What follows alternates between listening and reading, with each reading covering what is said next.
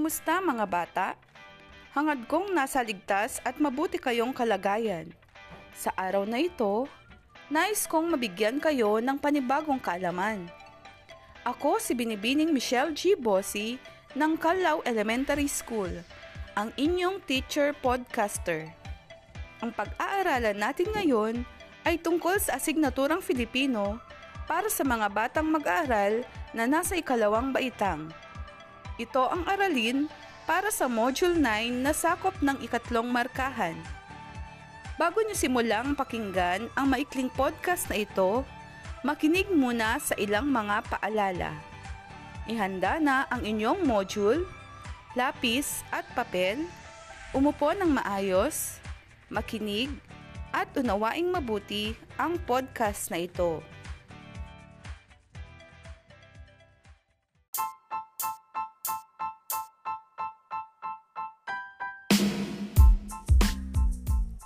Natutunan ninyo sa huling episode ang tungkol sa mga salitang magkatugma.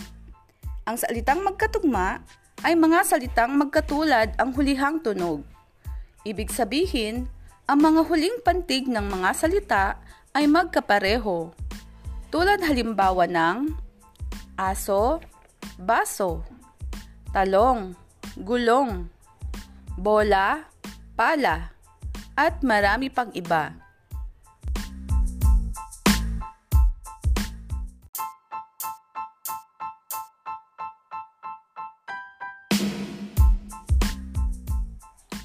Ngayon naman, pag-aaralan natin ang tungkol sa pang-uri o mga salitang naglalarawan. Sa araling ito, ikaw ay inaasahang makapaglalarawan ng mga bagay, tao, hayop, lugar, at pangyayari. Ang kasanayan sa paglalarawan ay lubos na mapagtatagumpayan ng isang mag-aaral katulad nyo kung kayo ay may kaalaman na sa pagtukoy ng mga pangalan. Kung ito ba ay tao, hayop, bagay, lugar, o pangyayari.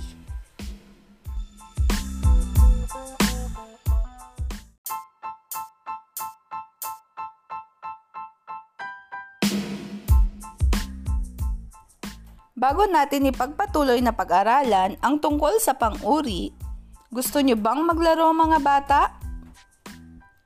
Alam nyo ba ang larong bugtong-bugtong? Tara, magbugtungan muna tayo. Magbibigay ako ng mga clue at huhulaan nyo ang tinutukoy kong pambansang sagisag na inilalarawan sa bawat tugma. Uulitin ko, tukuyin ninyo ang pambansang sagisag na inilalarawan sa bawat tugma. Handa na ba kayo? Umpisahan na natin. Para sa unang bugtong, ako ang pambansang bulaklak. Mabango kapag humalimuyak. Puti ang aking kulay. Madalas ay gamit sa alay. Ano sa tingin nyo ang tamang sagot?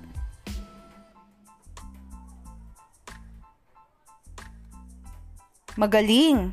Ang tamang sagot ay Sampagita. Sampagita ang ating pambansang bulaklak. Pangalawang bugtong.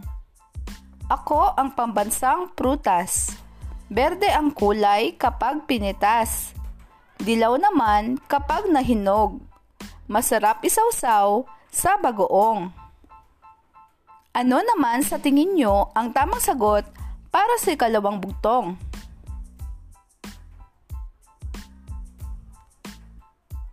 Tama! Mangga ang tamang sagot. Ang pambansang prutas natin ay ang mangga. Handa na ba kayo sa pangatlong bugtong? Ako ang pambansang hayop. Makapal na balat, hindi matatalop. Bagay na bagay ang itim na kulay sa pagsasaka ng tanim na palay. Alam niyo na ba ang tamang sagot? Magaling! Ang tamang sagot ay kalabaw. Ang kalabaw ang ating pambansang hayop. Para sa ikaapat na bugtong. Ako ang pambansang isda. Sa palengke ay tinitinda. Kaliskis ko ay puti at makintab. Masarap iihaw sa apoy na nag-aalab. Ano naman ang sagot sa ikaapat na bugtong? Mahusay, bangus. Ang pambansang isda naman natin ay ang bangus. At ang panghuling bugtong, ako ang pambansang bayani. Sa Pilipinas, kilala ng marami. Pagsulat aking gamit sa pakikipaglaban upang ipagtanggol ang ating bayan. Ano sa tingin nyo ang tamang sagot? Magaling! Si Dr. Jose Rizal. Si Dr. Jose Rizal ang ating pambansang bayani. Mahusay mga bata!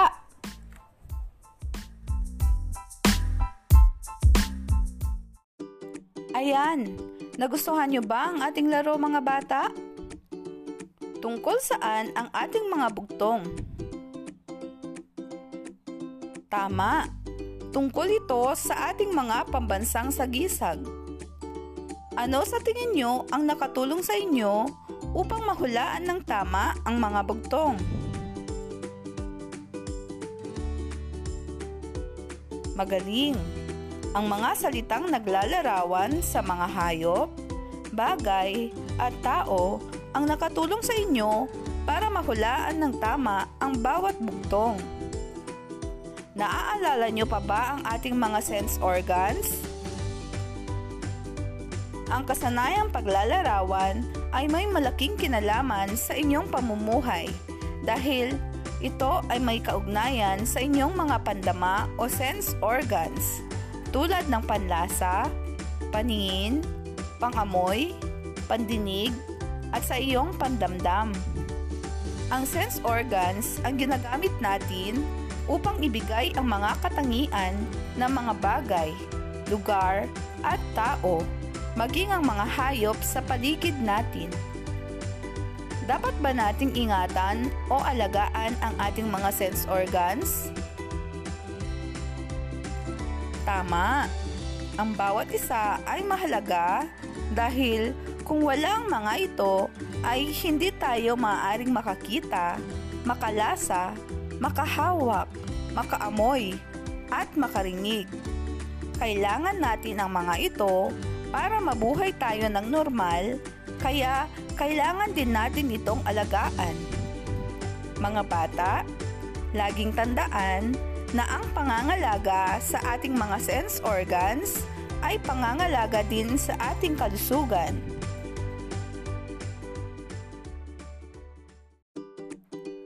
Tulad ng sinabi ko kanina, sa araw na ito ay pag-aaralan natin ang tungkol sa pang-uri. Isa sa mga bahagi ng pananalita ang pang-uri. Ang pang-uri ang tawag sa mga salitang naglalarawan o nagbibigay turing sa mga pangalan gaya ng tao, bagay, hayop, lugar, at pangyayari. Ang pang-uri ay nagbibigay din ng karagdagang impormasyon tungkol sa pangalan o panghalip sa pangungusap. Kadalasan, ginagamit ito upang bigyang linaw ang isang pangalan. Inilalarawan nito ang amoy, bigat, anyo, lasa, hugis, laki, kulay, bilang o dami, at katangian ng pangalan o panghalip.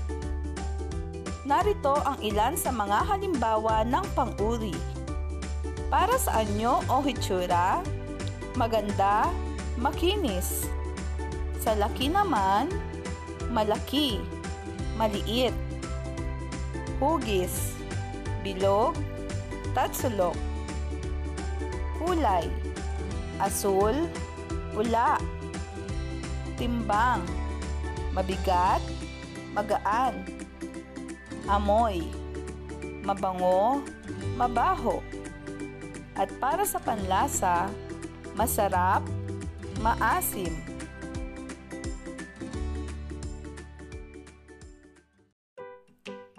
Ayan, madali lang 'di ba? Ngayon naman, alam kong kayang-kaya nyo nang sagutin ang inyong gawain sa pagkatuto. Piliin lamang ang angkop na salitang tumutukoy sa pangalan sa bawat pangungusap.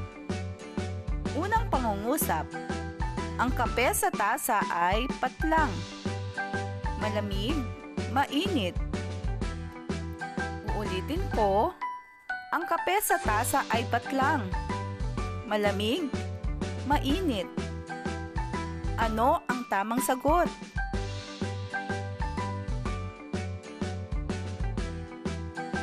Tama, mainit. Ang kape sa tasa ay mainit. Pangalawang pangungusap. Parehong patlang ang patis at bagoong. Maalat, matamis. Uulitin ko, parehong patlang ang patis at bagoong. Maalat ba o matamis?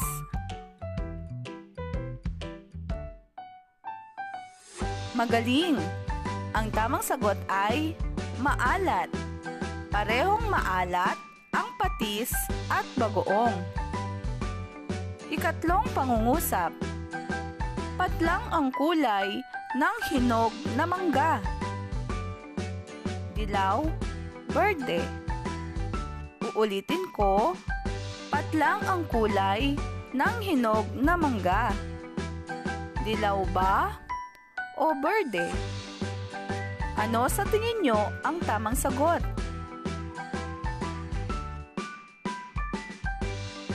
Mahusay. Dilaw. Dilaw ang kulay ng hinog na mangga.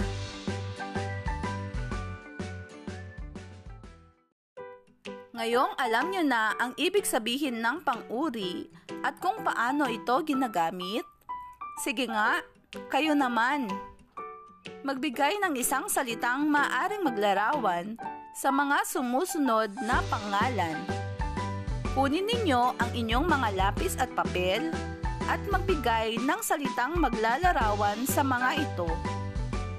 Bibigyan ko kayo ng 15 segundo para isulat ang inyong sagot. Handa na ba kayo? Una ay sorbetes.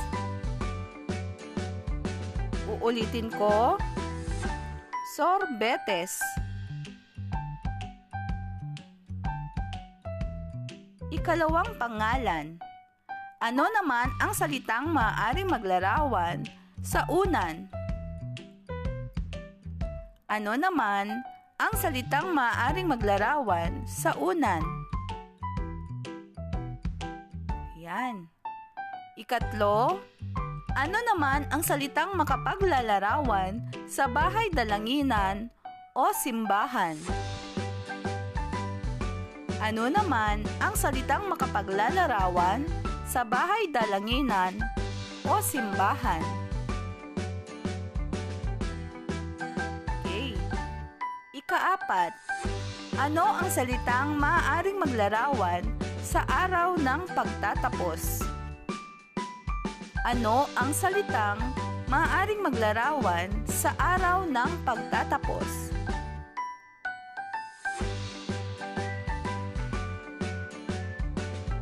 At ang panghuli, ano naman ang salitang maaring maglarawan sa salitang bola? Ano naman ang salitang maaring maglarawan sa salitang bola? Mahusay mga bata!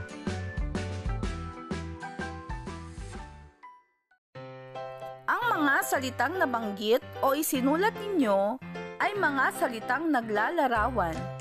Ang tawag sa kanila ay pang-uri.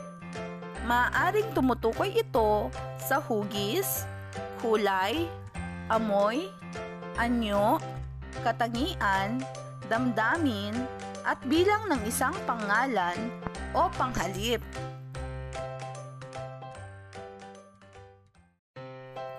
Ngayon naman, buklatin ang inyong module sa pahina 17. Tukuyin ang pang-uri sa mga sumusunod na pangungusap. Bibigyan ko kayo ng 15 segundo upang tukuyin ang mga pang-uri sa bawat pangungusap. Handa na ba kayo? Umpisahan na natin. Unang pangungusap. Ang orasan sa aming bahay ay hugis parisukat. Ano ang ginamit na pang-uri sa pangungusap na ang orasan sa aming bahay ay hugis parisukat?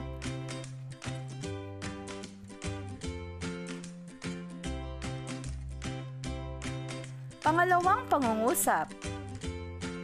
Mapupula ang mga rosas sa aming bakuran. Ulitin ko, mapupula ang mga rosas sa aming bakuran. Ano ang ginamit na pang-uri sa pangungusap? Okay. Ikatlong pangungusap. Masarap ang bagoong na produkto ng bataan. Masarap ang bagoong na produkto ng bataan.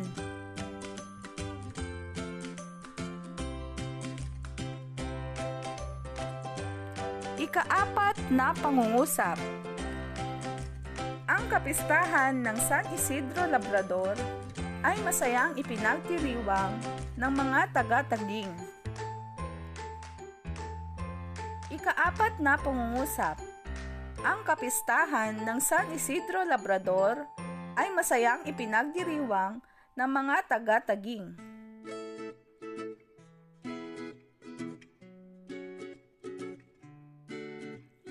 At ang ikalimang pangungusap, magaganda ang mga pasyalan sa lalawigan ng Cagayan. Uulitin ko, magaganda ang mga pasyalan sa lalawigan ng Cagayan.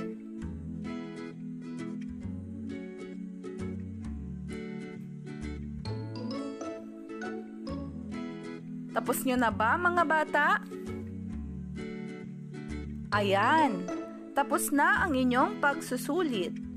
Napakagaling ninyo mga bata.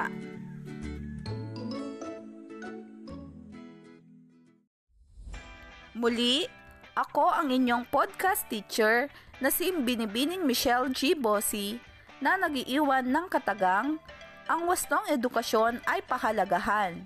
Ito ay susi sa iyong kinabukasan. Sana ay nagustuhan ninyo at may napulot kayong aral mula sa aking podcast na ito. Para sa inyong mga katanungan ay maaari kayong mag-comment o mag-message sa aking Facebook Messenger account na Michelle Guntayon Bossy o mag-text sa aking mobile number na 0965 8474 577. Sana ay samahan niyo akong muli sa aking susunod na podcast episode. Thank you so much and God bless. Hanggang sa muli, paalam!